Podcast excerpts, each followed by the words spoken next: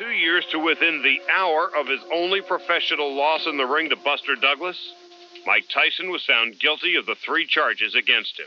Tyson is in prison. He gets convicted on a rape charge. So I've got a guy named Mitch Blood Green who fought Tyson once on the street and once in the ring. And they hate each other. I say to Al Braverman, can you get him into the facility where Tyson is being kept?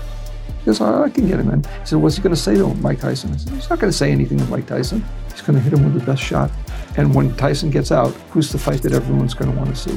What made you so good at picking the winners? I just had watched boxing all my life and I had an aptitude for it. I could tell who would win. Manny Pacquiao fought a guy named Tim Bradley. He beat Tim Bradley nearly to death mm-hmm. and he lost a decision. And Manny has tax problems. He said, it's not going to hurt me in terms of my marketability because everyone's going to see I won this fight. So somebody behind closed doors bought two of the judges. Yeah. Why is it that even though fans watch fights knowing it was fixed, they still keep wanting to watch these fights? In fights that have any consequence at all, you have to follow the money. If it's going to go to a decision, it's going to favor the guy who's going to bring money to the business. Canelo Alvarez was fighting Floyd Mayweather. Mayweather will handle him with ease. They can't let Mayweather lose. They will have him either win one card or get a draw on one card. And then they can frame the narrative. He suddenly becomes the best fighter of all time. My guest today is Charles Farrell. He wrote a book called Low Life. Good title. A memoir of jazz fight fixing and the mob. This man is known as one of the greatest fixers in the sport of boxing we've had in the last, I don't know, 30, 40, 50 years, 40 years. And he's going to tell us maybe some juicy stories. We'll see what's going to happen with that being said. Charles, thank you so much for being a guest. Thank you for inviting me. So, uh, off camera, you fully committed to disclosing all the names. You committed to that. I just want you to know that. Every one of the names, except for the ones that'll get me in trouble. Fair enough. So, what a title. Why Low Life? Why'd you call it Low Life? Well, I, it's parenthetical, as you know. Of course, I fully get it. So, I get it. The life itself has its low attributes, yep. and some of what I did might be considered low life behavior, but it's conjectural, and it's a it's a question of what side of the fence you're on when you do these things. So, so, I've seen you play. I mean, the music instruments you play, like it's insane watching you play. I watched the videos of you playing boxing, you were a kid following boxing, and then people were coming up to you for recommending fights, and all of a sudden you go into fixing. Can you kind of give me the evolution of how that took place? Sure. Um, I've always been interested in boxing. Okay. And I've always been involved in music. But I had a, a mobster uncle.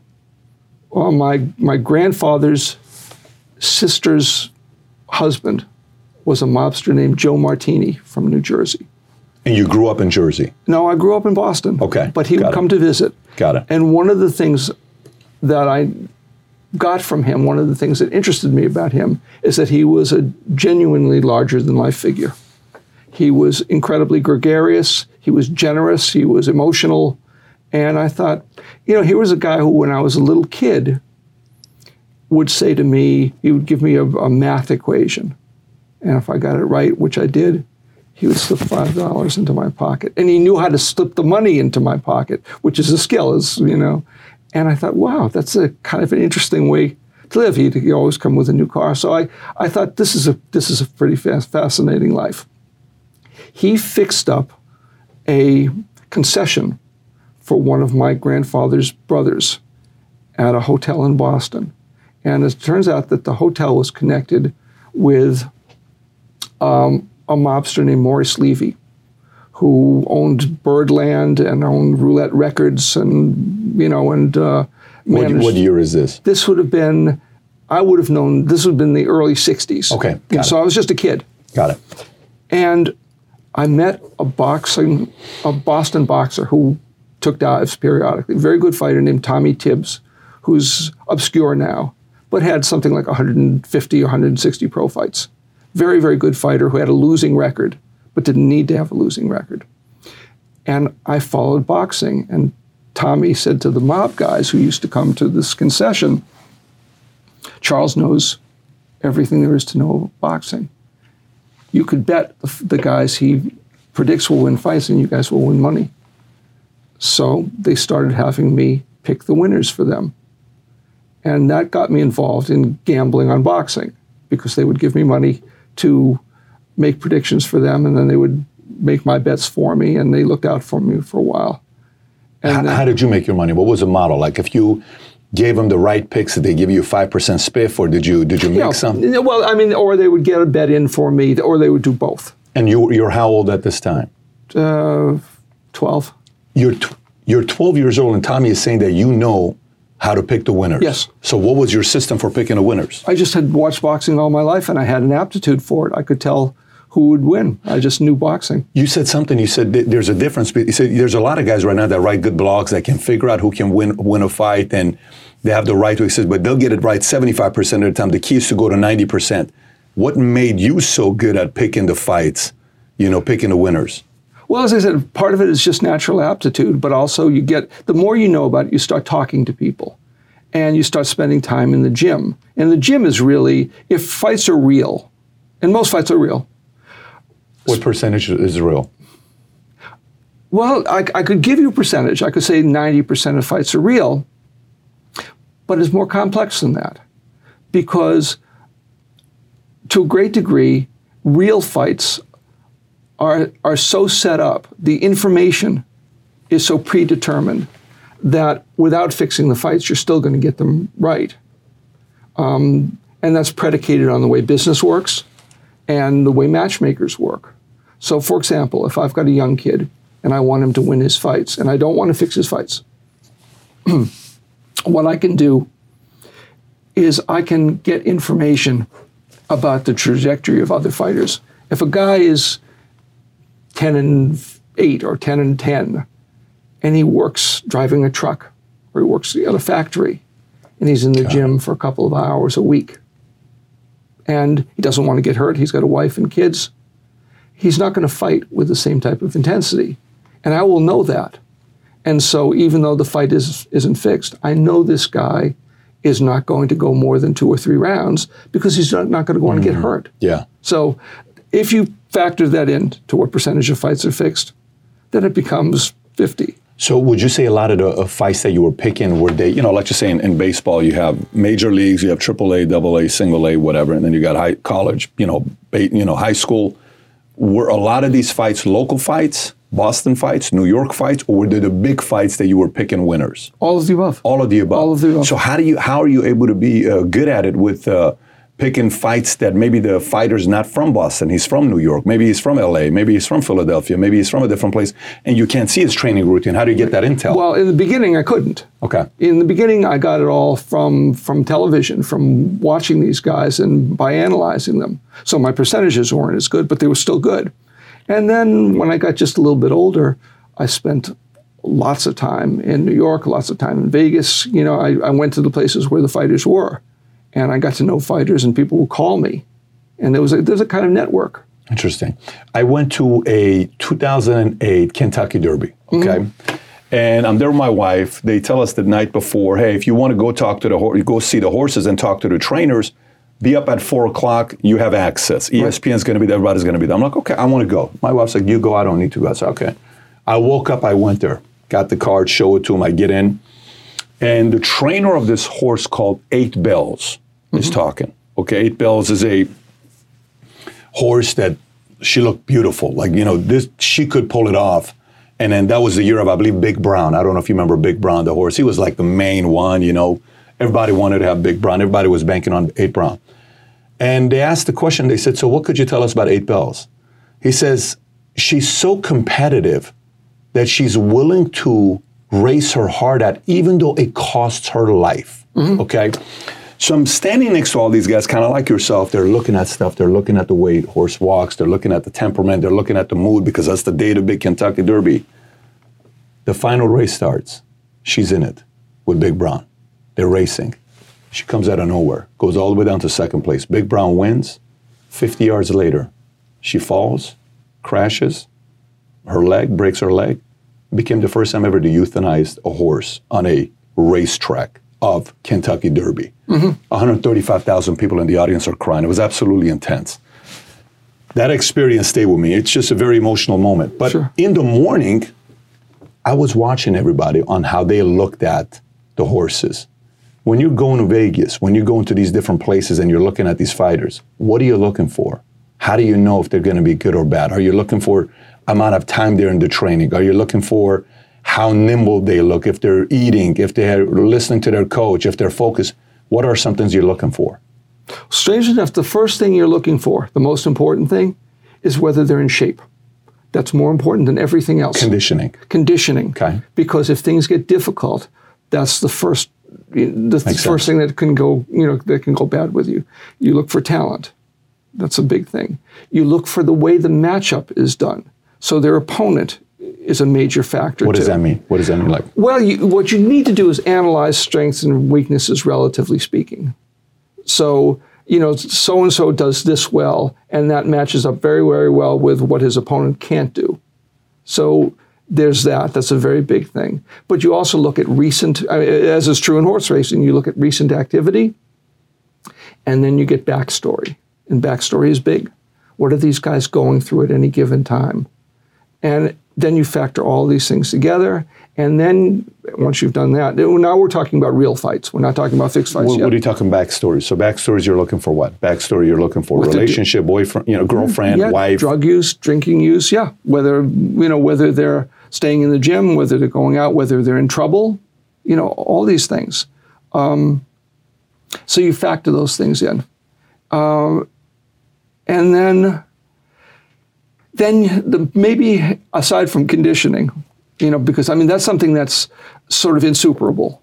You know, if somebody's in shape, a, a mediocre fighter who's in great shape will often beat a really good fighter who hasn't taken things seriously. a mediocre fighter who's in great shape will beat a great fighter who doesn't take conditioning seriously. Often. Wow. Now, not all the time. I get it. you Yeah, that's big. But I mean, you'll get, uh, you know, probably the greatest fighter in the last 50 years or so was Roberto Duran, who late in his career stopped training hard and got beaten by people who wouldn't have been his Mm-hmm, Bums. sparring partner. He shouldn't have lost to those guys. Yeah. Well, you know, I don't, I don't use the term bums for fighters, but I, but Mickey, Mickey from Rocky would have call them bums. Yeah, So- he would have. Yeah. yeah. I have to, but yes. So there's that. But there's the other thing, and this is very, very important. In fights that have any consequence at all, as is true of almost anything with consequence, you have to follow the money. Who's supposed to win? Now, again, we're not talking about fixed fights, but we're talking about fights where, for example, if it's going to go to, to a decision, um, it's going to favor the guy who's going to bring money to the business. I'll give you an example of this a number of a number of years ago, Canelo Alvarez, who right now is probably the top money Cream of the crop right now. Yeah, he uh, was fighting Floyd Mayweather, who was the top moneymaker in the business. Before the fight occurred, I told people, bet that the fight is going to be a split decision or a majority decision. I said, Mayweather will handle him with ease. He'll win nine rounds, ten rounds. He'll never, you know, he'll never be troubled by him at all. But this young kid, who at the time was 23 or so, is the future of the business. He's got a demographic unlike anything anyone has seen in years. So he's going to lose. And they can't let Mayweather lose either because Mayweather right now, you know, is is in the process of being the biggest moneymaker the box, boxing has seen. But they need to protect Alvarez. So what they will do is that they will have him either win one card or get a draw on one card. And then they can frame the narrative. So the narrative says, well, he's just a green kid. He's just learning, and he only lost, it turns out, a majority decision to the best fighter in the world. And then they'll reconfigure that. So it's not just the best fighter in the world, he suddenly becomes the best fighter of all time. You know, so his, in other words, How, how connected are the the promoters to the media, to the commentators, to the writers, to the ref? How, connected are like who's not on the same team, and who holds who accountable? I don't know if you know what I'm saying. I know exactly yeah. what you're saying. In a sense, everybody's on the same team because Why would they be though? Well, because if, for example, here's a fight where it's important. I'll just go back to this example where it's very important that Canelo um, saves face. So he needs to get a, you know, he can't win, he can't get a draw um, for a number of reasons, but he needs to lose in a way that opens the door for a next fight or something else that, you know, that this is a learning experience. Well, if judges, if referees don't follow the narrative, they don't get assignments. It's very simple. You want those jobs. If you're not doing what the yeah, and the promoter doesn't have to ask because it's unspoken. It's a code. compl- it's a code. Okay, so it's not like, you know, some of these media companies on the left and the right, they get criticized for. You ever seen those videos where they show where 75 different channels, they're all they're all using the same rhetoric, the same line. I don't know if you've seen that or not, and they'll show, you know, coronavirus is and, and the same exact big words they use, and it's like two sentences they'll all use. Right. And people will say, they should have had a conference. Somebody at the top sent an email to everybody saying, use these two sentences, and they all use it. They look like robots, right? Right. In this situation, you're not saying there's not a call, there's not a meeting, there's not a memorandum, there's not any unspoken rule that I'm telling Cam, hey, can you whisper whisper to Charles that hey, uh, he needs to lose, or she needs to lose, or he needs to? Is that's not taking place in the boxing It world? doesn't have to take Okay. place. It's unspoken. They It's know it. unspoken. They all know it. Okay, so how, when did you go and flip from just being somebody that could read the fighters and pick them well? When did you flip and saying, "May- maybe I ought to think about you know fixing these fights and get involved in that? How did that transition take place? When I started spending my own money, Okay, because no matter what happens to your fighter, you're spending your money. And obviously, it's to your advantage. Well, I was going to say it's to your advantage that your fighter win. And that's true most of the time. It's not true all of the time, but it's true most of the time. And well, I'll, I'll, we can get to that, why, why it's not always true. Um, but you, I realized that first I was wasting time, you know, by even you know I was picking I was picking correctly almost all the time because I know the business and I know fighting, but especially with heavyweights, things can happen. Guys bang their heads, they you know. Um, they get hit to the body with a shot that you know there are contingency things that, that you can't predict. And I thought this is crazy.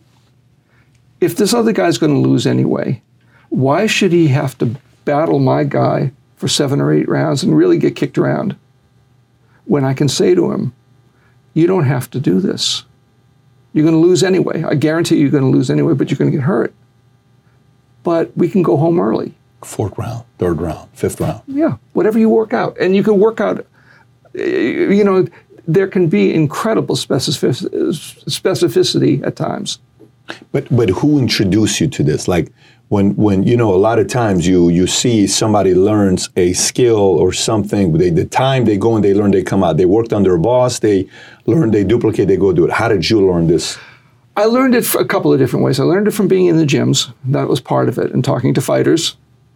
Uh, but Tommy Tibbs, the guy who got me into this to begin with, fought a really, really great fighter named Willie Pep, one of the greatest fighters who ever lived. And he beat Willie Pep.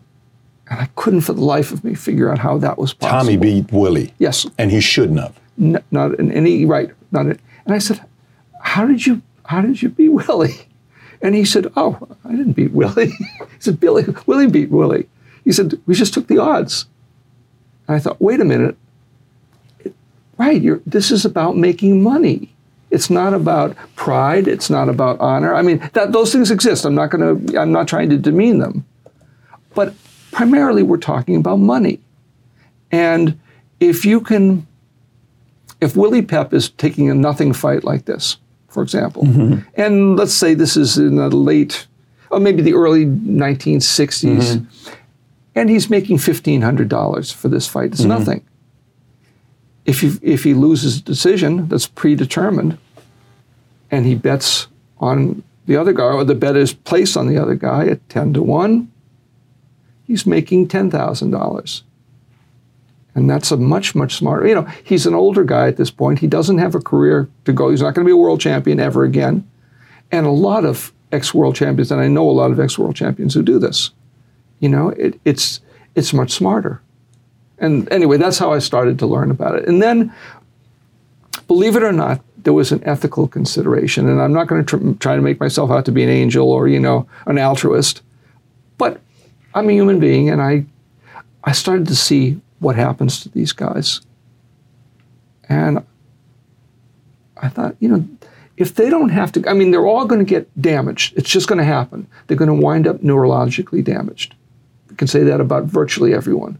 And the ones that you can't say it about are, you know, other lottery winners. It's like, you know, Mayweather's a lot, lottery winner probably, Okay. probably, because we don't know yet. because you don't know yet, right? Um, and I thought, if if I don't have to be part of this, if there's a way, you know, I can exclude myself from this, I'm going to do it, um, because I think morally it's, it's the right thing to do. The right thing to do is to fix fights. So you save them four rounds of getting beat up. So in your own mind, you felt comfortable doing what you were doing. I felt very. I, I wish I'd done more of it. I wish I'd learned about it Yeah, earlier. You wish you would have done I'll, more. I'll tell it. you why. Because you're not talking about four rounds. You're talking about 40 fights at six. You know, 160 t- rounds. Yeah, Yeah. and and gym work, and and you know a lot of these guys are sparring partners for champions, and Some would say that's pretty crazy to be thinking that a way. lot a lot of people Yeah. will say it's wrong. Yeah. and I. But you're comfortable with that. That's your position It's absolutely my position. today as it was 30 years ago. I'm more adamant about it now than I was 30 years So ago. So you wish you would have done more. You just said that. I, you wish. I wish I'd done it the entire time. Okay, so what was your business model? So meaning, uh, the system is the system. Here we got 30 fights coming up. Let me see this one. Okay, this one. This one. Okay, boom. These are the four fights I'm going to pick to fix. Then after that, I'm going to contact the manager or I'm going to contact the trainer. Walk me through your system. I can't do that because I'll tell you why I can't do it. Because with variation, everything's a little bit different, and it depends on what the circumstances are of the people I'm talking to, what their conditions are, what's at stake. Um, okay, I'll give you an example, and I'll, I'll use names this time. At one point, I had a fighter who was a talentless fighter, and I was Talentless talentless, horrible. Uh, he'd been a- an Olympic finalist, and you know, boxing is a, an intensely racist business. You know, the world is an intensely racist place, and he was a white heavyweight. Okay, so white heavyweight, you know, is the Moby Dick of boxing. That's that's where the you know that's the biggest potential money in the world. A white A heavyweight. white heavyweight Why? Why is that? because we're a racist culture. You know, uh, that's why a guy like Jerry Cooney, who was never a heavyweight champ, who I, I like personally, got purse parity when he fought Larry Holmes, who was the heavyweight champion of the world and one of the, uh, you know, inarguably one of the greatest heavyweights who ever lived. But because people wanted Jerry Cooney to be the heavyweight champion so much, there was so much money on the line, he could demand an equal, you know, payday and got and get it you know, a completely unproven commodity. Anyway, I'm listening to you. I've got this white heavyweight who I, I've, I'm moving through the ranks and I'm keeping him undefeated, and I get suckered. I get completely outplayed in Atlantic City uh, by Bob Arum's East Coast matchmaker, who's a guy named Ron Katz. Now, I've got my unbeaten guy, and I've got Floyd Patterson training him because it's a good publicity move you know, because Floyd Patterson was a beloved heavyweight champion. And the idea is he wouldn't be associated with someone who couldn't fight or someone who was, you know, he, he would be involved only with people who were beyond moral reproach. So I'm buying a lot of goodwill for this talentless heavyweight, guy named Martin Foster. And he's coming in with a, against a guy f- from Canada, also unbeaten. And I assume that top rank is looking out for me. But I get played, and my guy gets knocked out in the first round by a guy named Tom Gillespie. And that kills off, you know, a year of money, a year of business, a year of building him up, a year of making deals. uh, You know, it's, it's all done. Okay, so he's still got a good record. And a little bit later, Riddick Bowe, who was a wonderful fighter, heavyweight champion of the Sure. world, is making a comeback. Yep. And I'm, I get along well with his his manager, Rock Newman. We get along well. I send sparring partners to him. And at one point, they need to put him back on HBO, Bowe back on HBO. And I've got this guy who at this point is 11 and 1. And I say to my guy, look, there's no way in the world you can beat Riddick Bowe. It can't happen. And he says, Well, uh, you know, I'd like to try. And I said, No, you, you will not like to try. You got a wife, you got two kids. on your best day, the best that's going to happen to you is you're going to be beaten to a pulp by Riddick Bowe. That's the best that's going to happen. You, you're telling him this. Yeah, that's what's going to happen to you. Or you can get knocked out in the first round. Now, this is my guy, but the business decision is for him to get knocked out in the first round. And he said, okay, I'll do that. Now, the fight didn't happen. So I, there's no great ending to this story um, because Bowe wound up doing bigger things and you know, he didn't need the tune up. But there are times when it's to your advantage for your fighter to lose. So in that moment, if you do, if he does lose in first round, what is a payday for someone like you? Well, What do you make? What does he make? there are two paydays, or at least two paydays. Okay, so that's HBO. So it's it's a uh, in those maybe sixty thousand dollars. Okay. not much. You know, This is 90s. this is this is nineties. Yeah. So you know, he gets forty, I get twenty. So it's not a big payday. You one third, two third split. Yeah, Wow. Which is what- It's pretty hefty. Okay. that's what the law allows. Okay. And then a lot of Good. people take fifty, but you're not supposed to do One that. third, two. So one third goes to who would you be considered? You're who? I'm his manager. You're his manager. You get a third. He gets two thirds. Correct. Hollywood is a lot lower than us. So boxing Oh, traditionally is a third, two my, third. my agent doesn't get the, believe me, he doesn't get 33 and a third percent. But that's not where the money is. The Okay. money, So the third, two third, 40, 20. He gets 40. You get 20. Where's the real money? the real money is betting that my fighter gets knocked out in the first round. How much is that? It, well, it's at that point that would have been about eight to one. So you put 40K, you put I 320. put the whole thing down. 60 you put in it. I put 60 in it. So you'd make 480. Uh, what is it? Yeah, it's 480. So how do you do it to not be under your name? Anybody can place those bets in Vegas. So you would tell somebody else to go place a bet for you. Uh, well, it'd be a number of people because you Couldn't want be one person doing it because you get too much attention. way too much attention. What are you typically looking at the max? Is it 5K? Like, you know, 16 people do five apiece?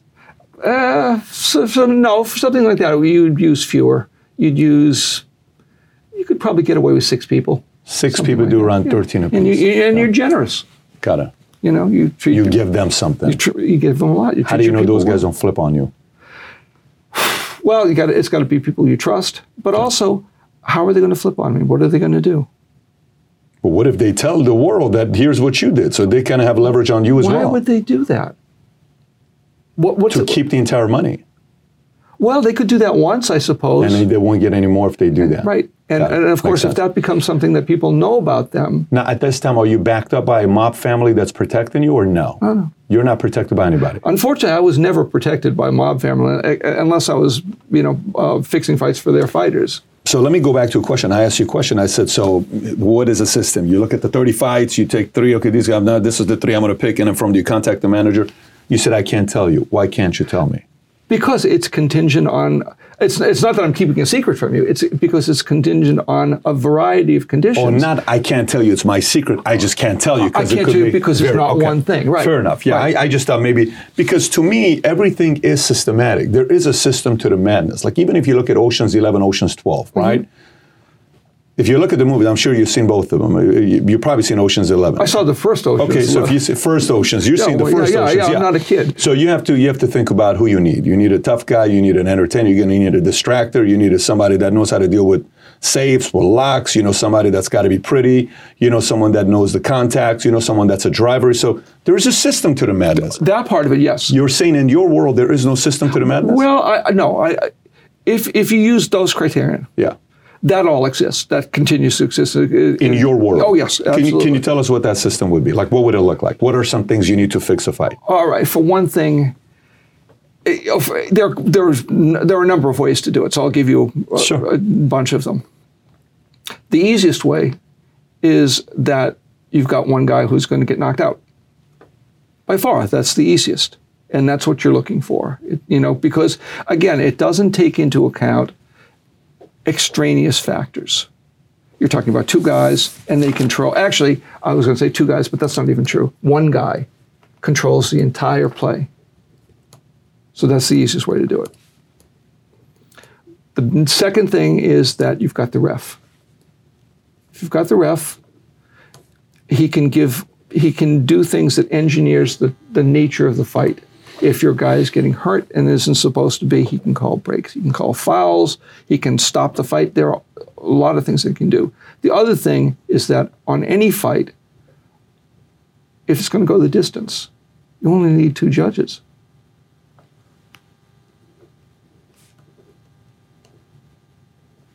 Hmm. And judges make how much money? A couple hundred grand a year? Judges don't make anything close to that. Okay, so you can buy judges. No, Well, here's the funny thing not, not only can you buy judges, judges, this isn't true of all judges, but a lot of judges are in it because they like being in it. lifestyle, Yes, connection. yes. Who were you with tonight? I, was I just here's me, I was refereed. on I was, TV. right, Mike. Ty- I was in a it. ring with Mike Tyson. What's an average judge make? Are they making money or no? No, they make. they- You can't make a living at it. Okay. Or you can't make much of a living at it. You know, it, it depends. I mean, there are there are guys who who referee a major fight. I just typed in right now. Average boxing judge's salary. It's at a hundred thousand to two hundred fifty thousand dollars a year annually, and that's a legit. that's a star referee. That's a star referee. Yeah. Okay. Yeah. So a regular Or referee judge, making judge. judge. Yeah, yeah. regular guys not making that kind of. No, they all have- they all so these guys want to be in the life. They're like, oh my gosh, look who it is. Hey, you know the you know starting player for Chicago Bulls comes and shakes my hand. You know Hollywood star is here. that's- So it's kind of one of those and things. that's and that's what Got you it. play up. Got it. So you become friendly with these guys. So you got number one is a guy's going to get knocked out no matter what, whether it's the ninth round, the fourth round, the second round. You're getting knocked out. Why don't we convince you to knock out in a first round? Number two is a referee. Number three is a judge. All you need is two of the judges. you need is What else do we have?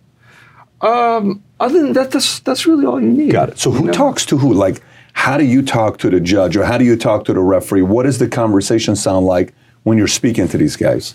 Well, again, it depends on how well you know them, how close you are to them, and whether you've done business with them before. There are guys you can say, you got to give my guy the decision straight out. You can do that. You can also say to people, look, I'm, I'm trying to build so and so. If you can look out for him a little bit, I'll appreciate it. And, you know, it's four favors down the line. And again, you have to be good, you have to be as good as your word.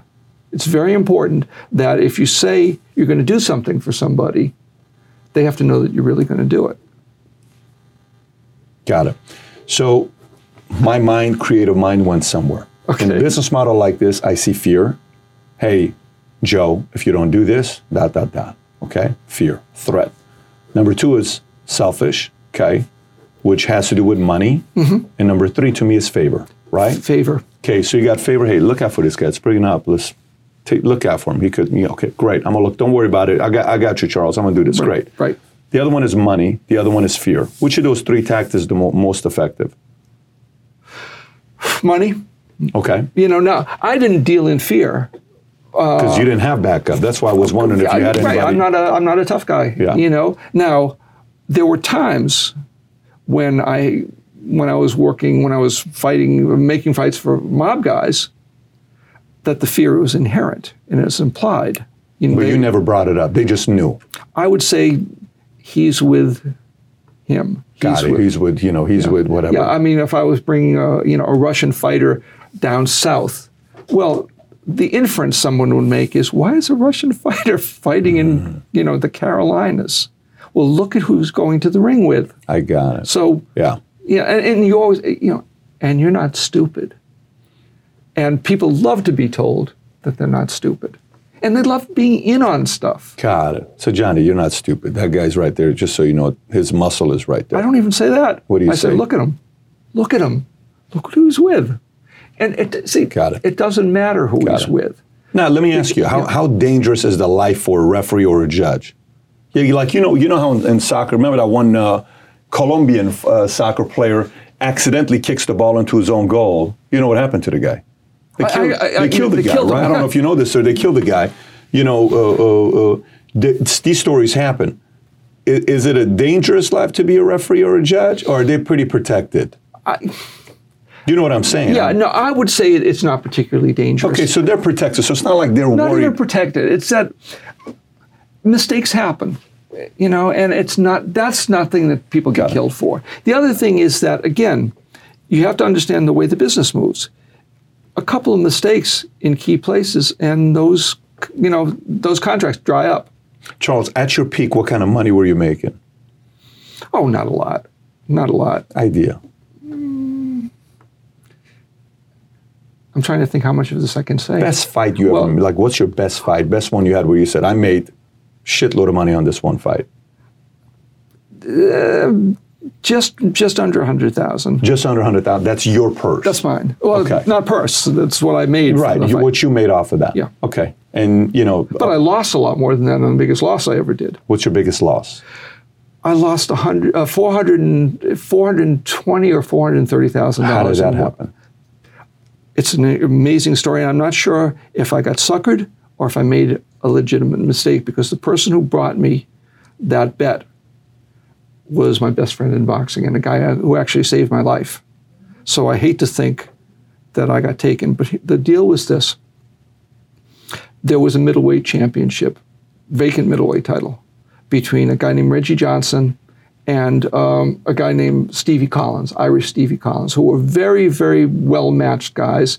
And if, if the fight were real, which it turned out to be, uh, it would go, neither one had ever been knocked out. Neither one, neither one ever did get knocked out in their career. So it would be a close fight and it would go to a decision. Okay. My friend Al Braverman, who was Don King's director of boxing and really my closest friend in boxing, um, said, I've got something that just came over the transom.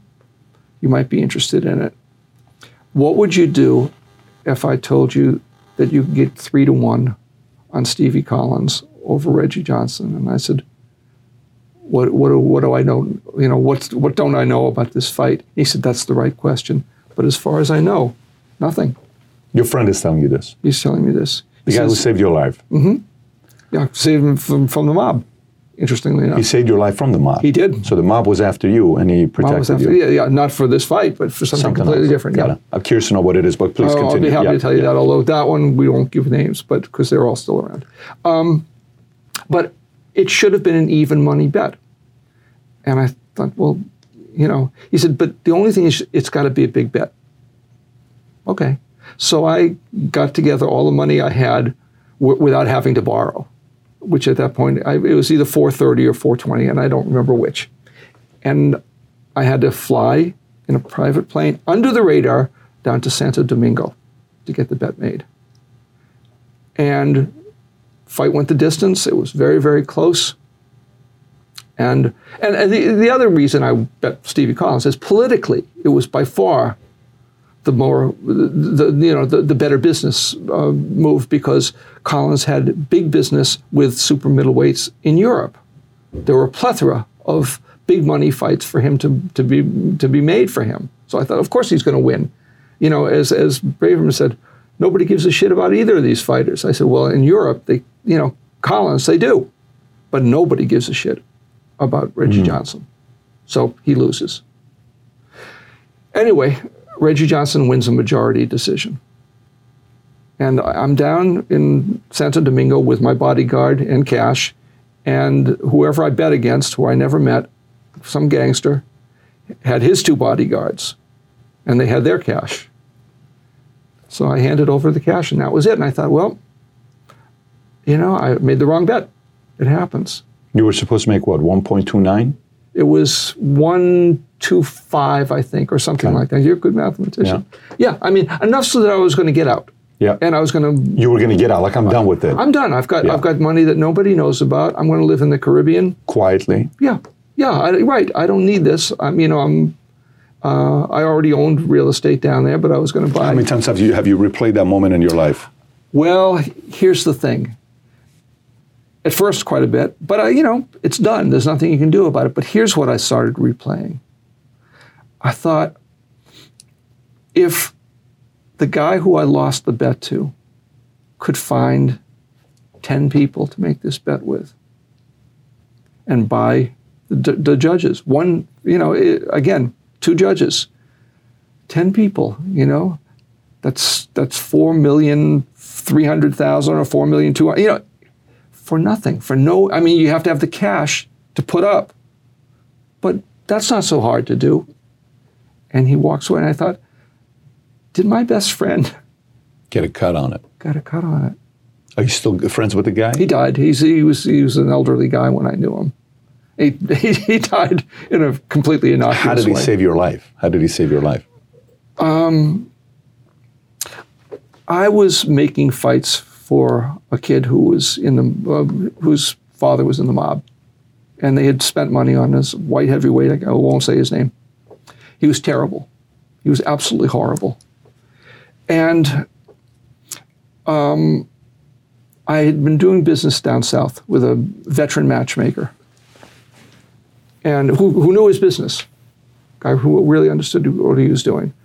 So this kid was going to turn pro, this mob kid. And we brought him to a safe environment where, under the radar, you know, nobody, because we, we wanted a first round knockout. And I was given money to give to this matchmaker, which I did. And I said, okay, so it's one round. It's one round. And he said, um, yeah, no problem at all. We're at the fights, and I don't, I, Patrick, to this day, I don't know how this happened, but just before the fight, I had this intuition where I went into the loser's dressing room. The loser was clearly a kid who couldn't fight. I mean, I could see that right away. And I was talking to his his handler, his manager. I don't know who the guy was. And I said, "So he knows what to do." And he said, "What do you mean?" He says, "You mean does he know how to fight?" I said, "No, I can tell you he, he doesn't know how to fight, but you know what's going to happen, right?" And he goes, "I said, how much did you get paid for this fight?" He goes, "You know, we get paid eighty bucks a round, four round fight." And I said, "Okay." So I go back into the the audience because the New York guys are all there, and I said, "Look, there's a little there's a little issue here." I'll, and I still remember the, the kid's father gets up, he puts his arm around me, and he makes sure that I see he's got a gun. And he says, Well, you're going to handle it. And I said, Yeah, I'm going to handle it.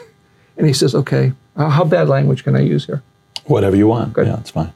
He said, If we don't get what we want, we're going to kill you, we're going to kill that motherfucker who stole our money, and we're going to kill the fighter and everybody else we can think of. And these are serious guys. He whispers this to you. Yeah. And he's a boss at the time. He's not a boss, but he's, you know, Connected. he's connected. Yeah, he's connected, and he's and he's the, you know, he's got the fighter. So He, and he's the son of a son of somebody, somebody powerful in the mob. and and they've already they're already spending a lot of money on this kid's career, and this kid cannot fight at all, not not even a little bit, and he's petrified because this is his first pro fight. So I go back to the dressing room, and I say to the kid, "You're going to lose this fight. You're going to get knocked out in the first round." And he says, "I can't do it." He's a Southern kid. He said, "I can't do it." He's my, my parents are in the audience, my sisters and brothers. And I said, We're going to all be dead in the next 10 minutes. And it gets weirder. He says, He's from New York. He's going to kill me anyway. I said, No, no, no, you don't understand.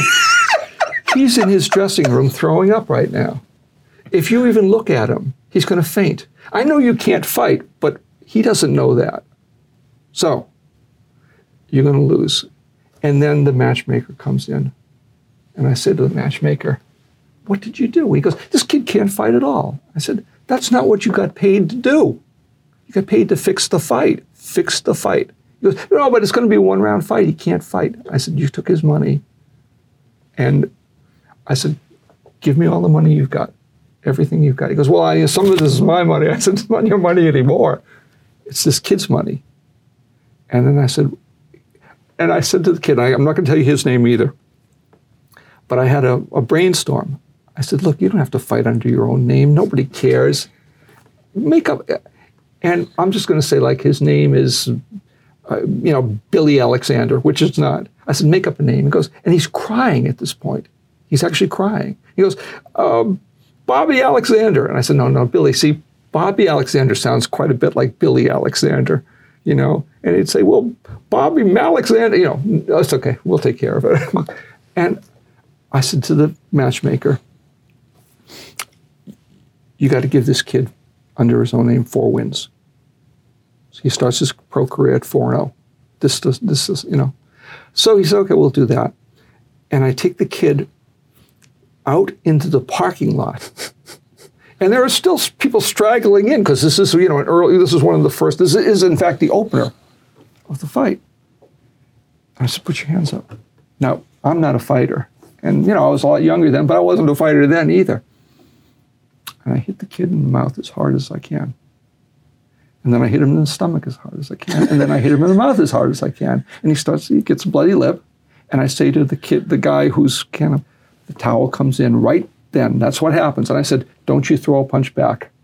Don't you dare throw a punch back. This is how it is. And I said, you throw the towel in high, right up to the middle of the ring, and you yell something as you throw it in. Which he did. The fight lasted 17 seconds. And it looked sensational. And the mob guys, they love me again. Everything is good. And I think, okay, everybody got what they wanted. That's good business. And then they say, we need to talk to this matchmaker. And I said, you don't need to talk to this matchmaker. He, you got exactly what you wanted. He's scared to death. He didn't make a dime. He lost his own money. It's done. Just think business. Just think You're telling this to the mob mobsters. yeah, this is business. You know, if something had happened, it would be, it- you know, I could see the the the wisdom of doing something about it, but there's nothing to be done. They said, "Go get him." So we drive over to the restaurant where this guy, the, you know, is eating with the matchmaker. Matchmaker is a rich kid whose wife bankrolls these things, and they're, you know, they're they're spending time with their society friends, you know, rubbing elbows with, with the fighters. And this matchmaker is sitting and eating with them. And I said, Come on over here. And he gestures. I'm eating right now. And I almost never get mad at anybody. I thought, okay. I go to the matchmaker and I, to the promoter and I said, we need to borrow this guy for a little while. And this is one of those guys, you've met them, we all met them, a promoter who has a sense of when to cut to cut loose the weak, you know, the weak part of the herd. He knows that something's going on. He goes, "Go ahead, take, take him." So we bring him out, and the mob guys said, "Get into the van." And I think, "Oh Jesus Christ!" And so he gets into the van, and I get into the van. I'm thinking, "This is so stupid," but you know, I'm also thinking, "This is it." And they make this guy direct them because he's a local out of town. So they're driving, we're, we're in the van in the back seat, and we're surrounded by these mobsters. And one of them, I, one of them I know what he does for a living, and I won't say what it is, but you can guess what it is. And they're talking about the matchmaker as if he's not there, which is maybe the scariest thing of all because he's pleading you know, he said, "I know I made a mistake. I'll never do it again. It was it was stupid. I, you know, I, the, the guy I got can't fight. It's nothing, you know." And they're talking about him in the third person. You know, what do you do with a piece of shit like this? You can't reason with him. I think, no, no. This guy's over with. Well, that's what. So we drive out to the middle of the country. They open the van. They say to the guy, "Step out and walk ten feet. To take ten steps," and he's stumbling. And I think, all right, well, you know. And he takes 10, takes 10 steps, and they say, "Okay, get him back in the van." And they nothing happens. They drop him off. And I said, "Okay, that was great. You know, you scared them to death. You scared me to death." And they said, "No, this isn't over with." And it turns out it wasn't over with. So something happened He died. later. They I'm killed gonna, him. I'm not going to say what happened, but I because I can't say that. But But he's not around anymore. He's Physically, not around. spiritually, but not physically. I don't even know if he's around spiritually. And then somebody else associated with the same, Did that happen fairly quickly or no? not as quickly as you would imagine, Okay. but but fairly quickly. Yeah. And then somebody else had a mishap too that I can't talk about. The other person who had a mishap, but not the fighter. Not the fighter. The fighter, Okay. Fighter, as far as I know, is still around. And the guy that, that brought his fighter, the guy that uh, the the son of a gangster, is the is the is the gangster no longer around, but the son is still around today. I think they're both still around. Oh, you're saying they're both still They, around? they, yeah, I think so. I mean, they're not. Have I interviewed them? No, Okay. No. But that, that, that takes a lot of names out. It takes, it takes, yeah, no, you haven't. And, and you would And you know who I've interviewed. I know some of the people you've interviewed. Right, yeah, no, no. It wouldn't have been, no. I, one of them in particular would come to mind, but no. Okay. No. Got it. But, but what's interesting is that they decided they were going to kill me. Uh, partially because they thought I would give them up, which is something I wouldn't do. And Al Braverman fixed it for me.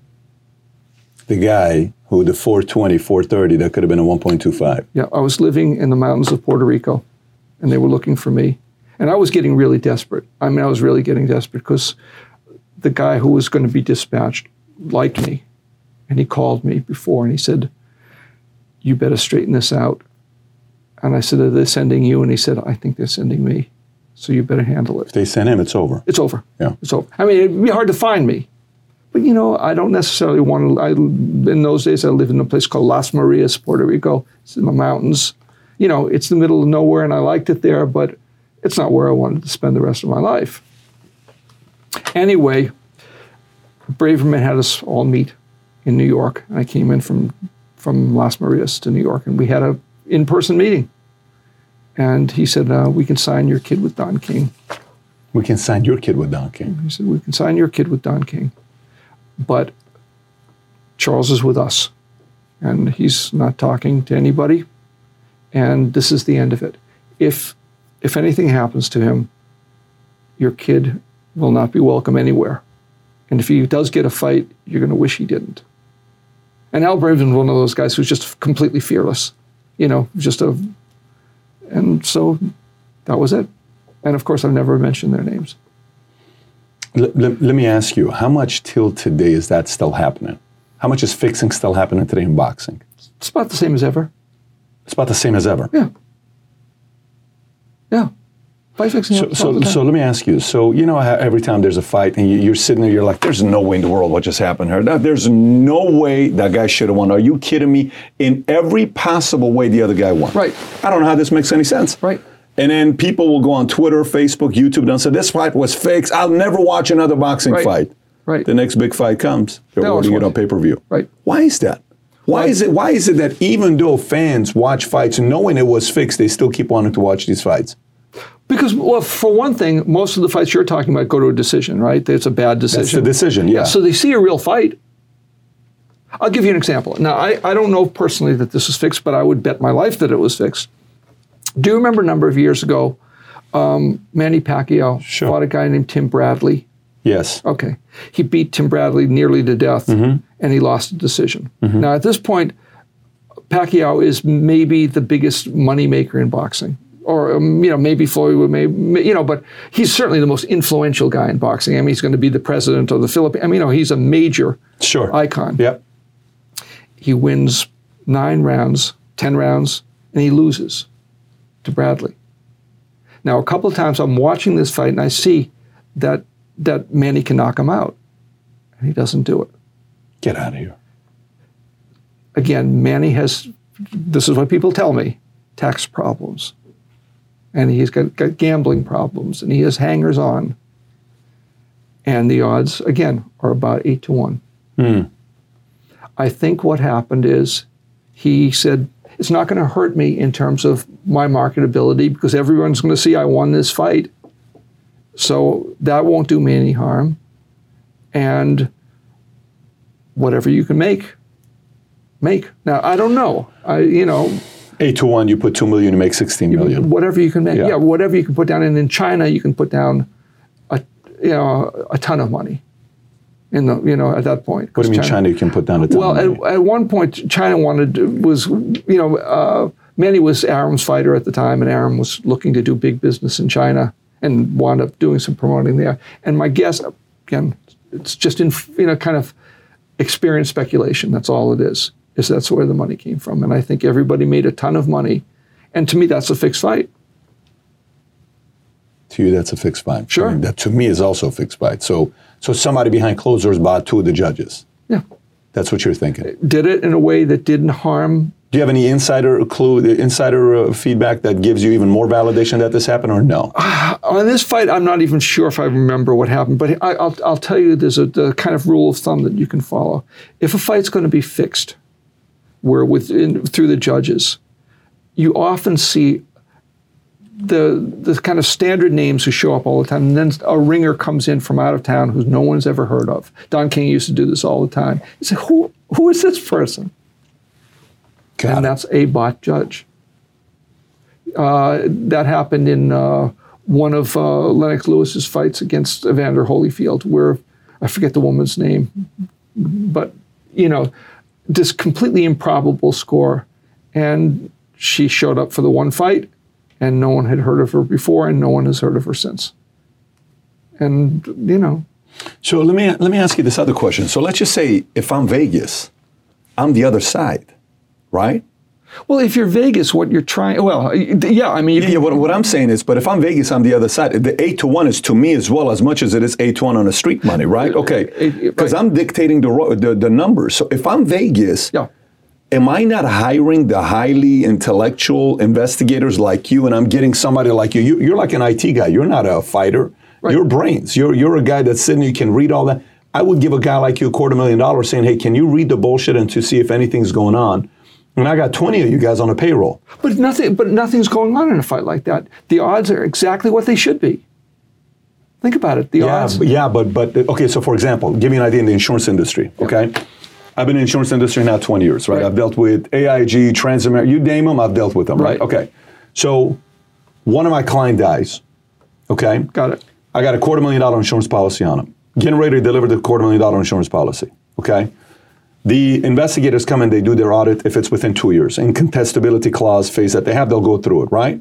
And they'll go back and they say, wait a minute, this guy tested uh, non-smoker, but the last 17 physicals that we looked at and any kind of thing he's tested for, everybody said he's a smoker. Why did he come out in a non-smoker? They'll go deeper and they'll say, oh, his brother peed for him instead of him peeing for him. We're not giving a quarter million dollars because they spent they have the brains guys they hire to go do the investigation. That's what happens on an insurance case, right? Sure. All the time. Why isn't Vegas hiring a full-on team of 40, you know, uh, forensics guys that can go out there and audit to see how dirty it was and on the inside, let's figure this because if you don't, yeah, this person can never have a job here ever, ever again. You will never work with us ever again. You think this is fun? You think you get, you will never be a referee here ever again? You will never be a judge here ever again because I can control that, right? Why wouldn't Vegas hire a team of forensics to catch this? Good this? question. For one thing, judging is is is subjective. Now, it's true everyone's going to look at it and say something's wrong with this, but the other thing is you're talking about one fight where they get they get hit, they get hurt. But you're doing business with them all the time. You know, there's you know, every once in a while you're going to take one on the chin. And you do that. That's You your know, I mean, 430. I- I'll give I'll give you another example. Okay. I I was in the room. I brought Vin Vecchione. I paid for him. I flew to, to New York with him to talk to Al Braverman when he fought Mike Tyson. Okay. So at that point, this is the biggest money event in sports history. It's not anymore, but it was at the time. So we go there. Tyson was supposed to fight somebody else. He was supposed to fight. Uh, he was supposed to win the title on his first fight back. He was supposed to fight Oliver McCall, but Oliver McCall is a was considered too much of a loose cannon, and he would have knocked Mike out. I, you know, uh, Mike, we can talk about this in your show, by the way. Uh, you know, so they they come up with this kid Peter McNeeley, who's got a totally fabricated record. Meaning what?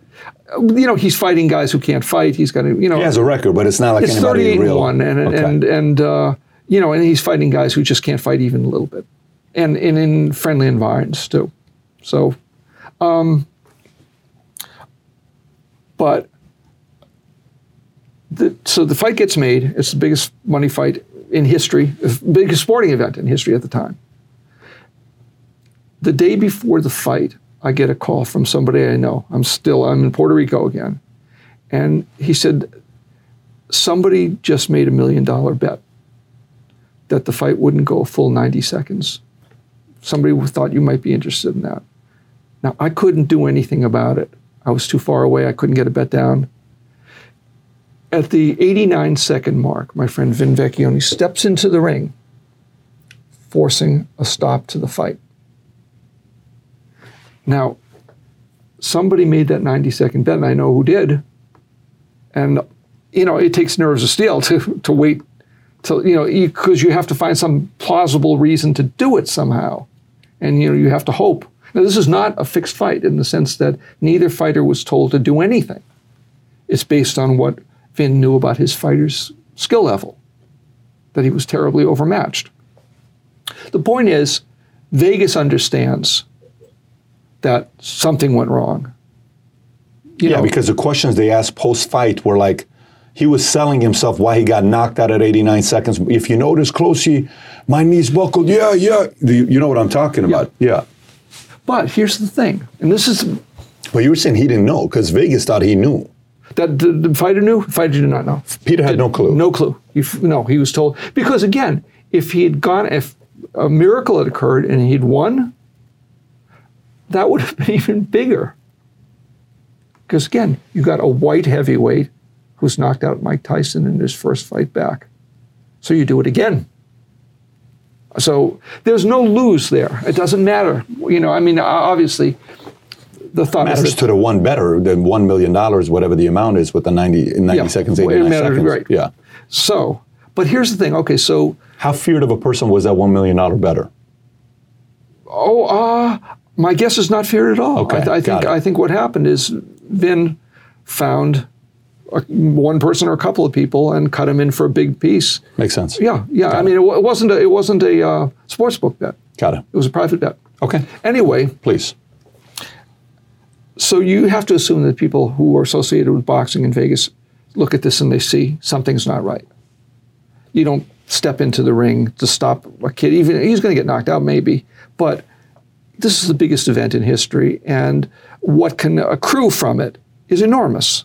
So you give him a chance. If he gets knocked out, he gets knocked out. But you know, nobody knows what Tyson is at this point either. You know, he's been in jail for years. He's put on tons of weight, and he took it off. You know, in ways that have nothing to do with getting in shape. Um, you know, so he looks great, but he's not in fighting shape. At first, they think about holding up the purse. But what happens if you hold up the purse? The biggest money fighter, guy who brought in about a billion dollars in revenue for the city for that for that fight. If he's under, you know, under suspicion, means the whole game is under suspicion. Now, do you fuck up the whole game hmm. for this one thing that got. Yeah. you the result you wanted anyway? You don't. So, you know. So that's that's how something like that. Are there, are there any fighters where you, you went up to him, you're like, not, you, were, you you said you fixed how many fights? Hundreds of fights? Hundreds of fights. Hundreds of fights, yeah. Yeah. Uh, and were any one of them you fixed like title fights? Were there any big, big fights or no? I fixed, I fixed um, champion, uh, championship fighters fights many times. I didn't fix championship Big fights. names people would know about? Yeah. Big names people would know about? Oh, from, yeah. From 80s, 90s, From uh, 90s to 2000s, early 2000s, when it was heavyweight, lightweight. f- yeah. all over. But but um, I'm trying to think of how many former heavyweight champions. Do you have a fight you fixed, hypothetically? Do you have a fight you fixed that you were part of that if the world knew about it, they would be shell shocked? Yes. Yeah. A, a- a few of them. I, I can't. They're, they're around, and you know when people do you Can, we, favors. can we can we do like one question? Just one question. You don't have to answer. I can try. I'm, I I'm, I'm, going to ask a question. I'll Tell do me- my best. Because let our imagination have some fun. I will do my Okay, best. See if we can answer this. The one that we would be shell shocked was the fighter Latino, black, or white. The one that you would be shell shocked. Both fighters were black. I mean, if you would have said Uh, uh, Filipino, we figured it out, but that's definitely not going to be the No, case. I'll, give, I, I'll tell you what. I, I. I'm going to I'm going good. to give you. One, I'm I'm give you one more hint, and- but this is where it stops. riddle. Give us a riddle. Both both both fighters are black, and both fighters at one time had been the heavyweight champion of the world.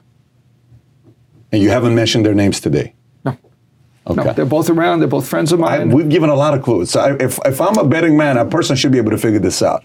And these two were in the 90s. These were in the 90s. Okay, at this point of the game. I mean, people who are watching it, they're probably guessing down there, putting their names there. But again, you're not going to say who it is. So this, And this was a this was a you thing. This was a mob thing. This was a collaboration. This was a the fix. Were other big names involved in the fix, or Oh no, this is this is something So- that, that the fighters themselves fixed, and uh, they knew about? it? yeah, my, the, my guy called me beforehand. And, he And told me- neither one of them talks about it. Till today, no one knows about it. It's never been written about, never been Never, talked about. never. Never. Never. How many people know that that fight was fixed? If you were to say, there's this many people that were on the inside, two of them are no longer with us, how many are living that were involved in that fix that would know it? Five names? Three names? maybe five, Maybe maybe, five five, names. maybe five, And you guys- inclu- including the fighters. the fight you guys have kept it to yourselves all these years. Uh, uh, you know what? Let Wow. me change that. Yeah, yeah. uh, No, f- Listen. five names. If you guys are good at keeping secrets like that now, the have to. CIA should hire you.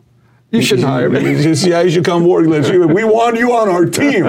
I want you, Charles, Yes, on the well. CIA. Dang, that's pretty intense. And you're saying it still happens today. Now let me ask you a different question. So, uh, my opinion, my opinion where I'm at. Okay, so you got boxing. Okay. Uh, before I get to my one question, one basic question I'll ask you: Is there anything, any sport or any game that's more fixed than boxing, in your opinion, or you may not know? I don't follow sports. So Okay, so you don't know horse racing, I'm like- told by people in horse racing that horse racing is almost entirely fixed. Entirely fixed. Almost entirely fixed. Okay, so perfect. Let's put so all those paintings of horses have on the wall. I should take them down. Well, All that money I spent at these auctions, take these things down, Take man. down, take 'em It's down. fake. It's probably another horse. Let's put the horse's name down. That was 99 to 1. He probably should have won the whole thing. But, uh, okay, boxing, UFC. UFC comes in, okay? yeah. It's controlled by a personality. Boxing doesn't have that. UFC is controlled by a, a boss. Right. Dana White is a boss. Right. He's not a uh, a, a uh, you know Adam Silver personality. He's a David Stern could have been a boss. David Stern was a boss. I don't know if you all know David Stern I- I basketball. follow yeah. sports, but I know who he I'm is, sure. talking commissioners, right? Yeah. Different sports. Yeah. Okay. Yeah. You don't hear a lot of this stuff with UFC. Matter of fact, there'll be a UFC fight where the judges favor somebody else. Dana White goes and fires them. Yeah. I mean, Yeah. he just flat out goes and says, You're flipping fired. Make the hell out of here. You ever do something like this again? So to him, it seems like he is so maniacal about making sure fixing doesn't happen in his sports. Do you think fixing also happens in the UFC world? Well, again, I don't, I don't follow, don't so I don't know. Yeah, but the my guess is he, you know, Dana White seems to have the thing so monopolized, and is making so much money at it. Yeah. And part of the, it seems to me, part of the pitch for that is that we don't play games. No, anybody can lose at any time. You know, even even the guys who are building up, they can lose. There's no great shame in losing. If that's true, there are probably good reasons for him not to fix fights. But I, but I don't know. That's an uninformed opinion. Like, you know, like for example, give you an idea. If, if I'm a fixer, okay, Yeah. if I'm a fixer, let's just say uh, uh, my name is Dana White and I'm trying to set up for a big fight. Conor McGregor is fighting Poirier, right? Conor's supposed to win. Mm-hmm. Right. Conor loses. Right. Poirier knocks him out. It's like, dude, people don't want to watch Poirier fight, uh, you know, uh, Khabib. They want to see Conor Khabib, right? Yep. Everybody in the world was pissed off because that's the big fight. So if it is about fixing, you go and tell Poirier drop, you know, in second round because, Right. but it didn't happen. Right. So that's the part where the game keeps the integrity. The fight keeps the integrity. Um, was there any any time where some big boxes and you know, we can wrap up on, on a couple of these, and I'll give you the final thoughts. Anything else you want to share with us? Um, was there ever a fighter where you're like, you know, we tried to get this guy to fix, was a big name, he just wouldn't do it. He has so much pride, he wouldn't even do it. Whether it was at the end of his career or not, he just wouldn't do it. Was there any anybody like that? Again, if there were, I, I I wouldn't tell you. But I'm, I'm just curious if you know. Like, I'm not asking for a name. There's- was there any fighter where you're like, this guy was a cover on every Ring magazine, everywhere, Sports Illustrated, we knew him, but he wouldn't, would, no matter how much you paid him, he wouldn't do it. There is one guy um, who was in fights that were fixed that he didn't know were fixed, who we were interested in getting. I was interested in, other people were interested in getting, and it was no dice. Uh, I can say again, he's a, a, a- was a very very high profile heavyweight champion, Micky Ward? Micky Ward. no, Micky Ward. As, as far as I know, Micky Ward's only been in real fights, as, as far as I know. No, I see Micky, like, you know, his fight with Gatti. Yeah. Seen Three of- three of one them. of the greatest fights of all time. I mean, you can just sit there and watch that one. God, he's down. Oh my yes, it's God. like, oh my gosh, guys, There's just another round. There's another round. like what the? Like I the know. fans I- won that day. I mean, the oh. video today's got like hundred million views. You can watch it on repeat over and over and over again. Yeah. See, it's fights like that. You know how they say in golf. You know, here's how golf works. You hit one good ball, you're coming back. You Yeah. you at one good ball, you're gonna come back and try this again, right? And you're like, today sucked. And like, oh, did you see that drive? Let's do it again next week, right? Right. Boxing's that you get that one fight. We haven't had it for a while. I mean, I haven't seen a good boxing fight for a while. But you you, you look at the Micky fight, the Gatti Micky fight. Ward made a million dollars in the. Se- I think it was in the second fight and certainly in the third fight. Now here's a guy who works in construction. His top payday is about forty thousand bucks up until then. HBO says we'll give you a million dollars, and of course it was the smartest million dollars you could find, right? I mean, you know you're going to get something for your money. And they did a movie about him. It's actually a very good story. I don't know if you watch it. I, well, I, I know Yeah. Micky. I knew his who's, brother. who's, who's the biggest fighter? Who's the best fight you ever seen? Yourself. You're a fight uh, fan. Well, I- favorite what- fight of what- all time that you didn't fix and screw up. Like when I, favorite when fight I was a boy, I actually saw Sugar Ray Robinson fight live. So, Sugar Ray Robinson. Any specific one, or just he was your favorite fighter to watch? Period. He was my favorite fighter. He's the best fighter I've, I've ever seen. Now, when I saw him, he was 41 years old. He was, you know, way past his prime, and he, in a fight, fight where the judges got bought, interestingly enough, in Boston by Sam Silverman, he lost his title to a guy named Paul Pender, who's a Boston fighter. The best fighter I've now. So I saw, I actually saw Robinson live, and he's the best fighter Sick. ever. But the Robinson I saw was a 41 year old Robinson. So the best fighter I ever saw in his prime, by far, was Roberto Duran, who I saw fight live when he was 20. At 20, Just hands of stone. Monster. Uh, Uh, you know, he fought in Madison Square Garden. I, I went to the fight. He fought a guy named Benny Huertas, who was a, not a good fighter, but a tough guy. And he knocked him out in the first round. Everybody in Madison Square Garden said, okay, we've, we're seeing something important. We're seeing somebody memorable. And it turns out he was, you know, better than better than anyone I've ever seen. I mean, Tyson swears by him. Tyson, Tyson's like a big Duran fan. You know, it's a. I went to Panama, and when I went to Panama, he had a restaurant there. He would always dance with his wife at the at the restaurant, Uh-huh. and you just see a regular guy. What people don't just a realize, regular guy. Twenty five years prior to that, he would whoop your ass. Do it right now. He, if he probably would do it right now. With his would do it right now? Yeah, he, he would do it right now. Doesn't look like a boxer though. You see, he doesn't look like a boxer, but it's um, any any. Give you the last chance here. Your book, Low Life. Low Life. Do I have to do I have to trade a secret for selling any, the book? Any last untold stories you have for us to share? Any crazy last untold stories you have for us? Just think about it like you got a bunch of your grandkids, let's just say they're watching right now. They're sitting there saying, Grandpa, Papa, Daddy. You don't you don't give think that one you don't last think, story. you don't give think that the, the Tyson McNeeley thing is okay? I'll give I you. I'll- give me one more. I'm greedy. I, I, want one I'll more. give you. I'll give Yeah, you one. One more. Fight, fight, fight that didn't happen, but it, but it's worth Okay, telling. let's okay. do it. Tyson is in prison. Okay, so, and Tyson can't fight. I know everyone knows Tyson can't fight. He was, he. Now I'll, I'll give you a little backstory too. He's put in prison deliberately because he's dissipating. Remember, he's the biggest money fighter in the world, but he's falling apart. What year is this? This is when I, just after he lost to uh, to Douglas. So this is like starts in the late '80s. So he gets convicted on a rape charge. King does everything he can. To keep him out. Just the opposite. Just the opposite. He needs to put him on ice. He's falling apart. So he's going to implode. What's the best thing you can do? Take him out of circulation, and he becomes the hottest property in the world. Right? All, and it doesn't matter who he fights when he gets out, but he can't fight anymore. That's important to know. So I've got a guy named Mitch Blood Green who fought Tyson once on the street and once in the ring.